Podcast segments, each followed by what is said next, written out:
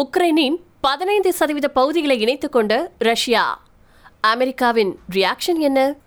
கடந்த பிப்ரவரி மாதம் தொடங்கி உக்ரைன் ரஷ்யா இடையேயான போர் நடந்துட்டு வந்துட்டு இருக்கு உக்ரைன்ல அதிகப்படியான போர் வன்முறைகள் நடந்திருக்கிறதாவும் ரஷ்ய வீரர்கள் பல பேர் மரணிச்சிருக்கிறதாவும் தகவல்கள் வெளியாயிருக்கு. உக்ரைனை சீக்கிரமாவே முழுவதுமா ஆக்கிரமிக்கிறோம் அப்படிங்கிற முனைப்புல இருந்துட்டு இருக்காரு புதின். ரஷ்யா கூட இறுதி வரைக்கும் போராடணும் அப்படிங்கறதுல ரொம்ப உறுதியா இருந்துட்டு இருக்காரு உக்ரைன் அதிபரான ஜெலன்ஸ்கி.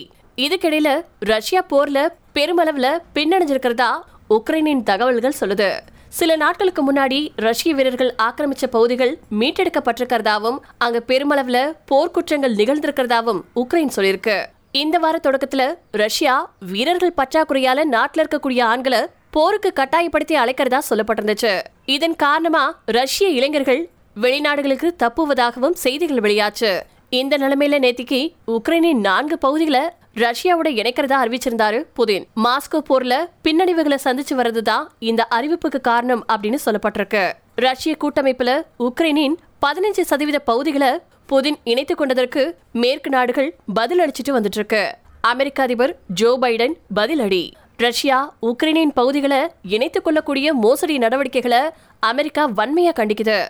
இது சர்வதேச சட்டம் மற்றும் ஐநாவின் சாசனத்தை மீறுவதாகும். அமைதியா இருக்கும் நாடுகளை அவமதிக்கும் செயல் இது அப்படின்னு அமெரிக்க அதிபரான ஜோ பைடன் அவருடைய அறிக்கையில சொல்லியிருக்காரு.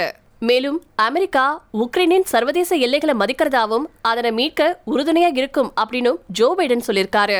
ஒன்னு புள்ளி ஒன்னு பில்லியன் டாலர்கள் பொருளாதார உதவியும் ராணுவத்தை பலப்படுத்த தேவையான உதவிகள் செய்யறதாவும் அவர் அறிவிச்சிருக்காரு.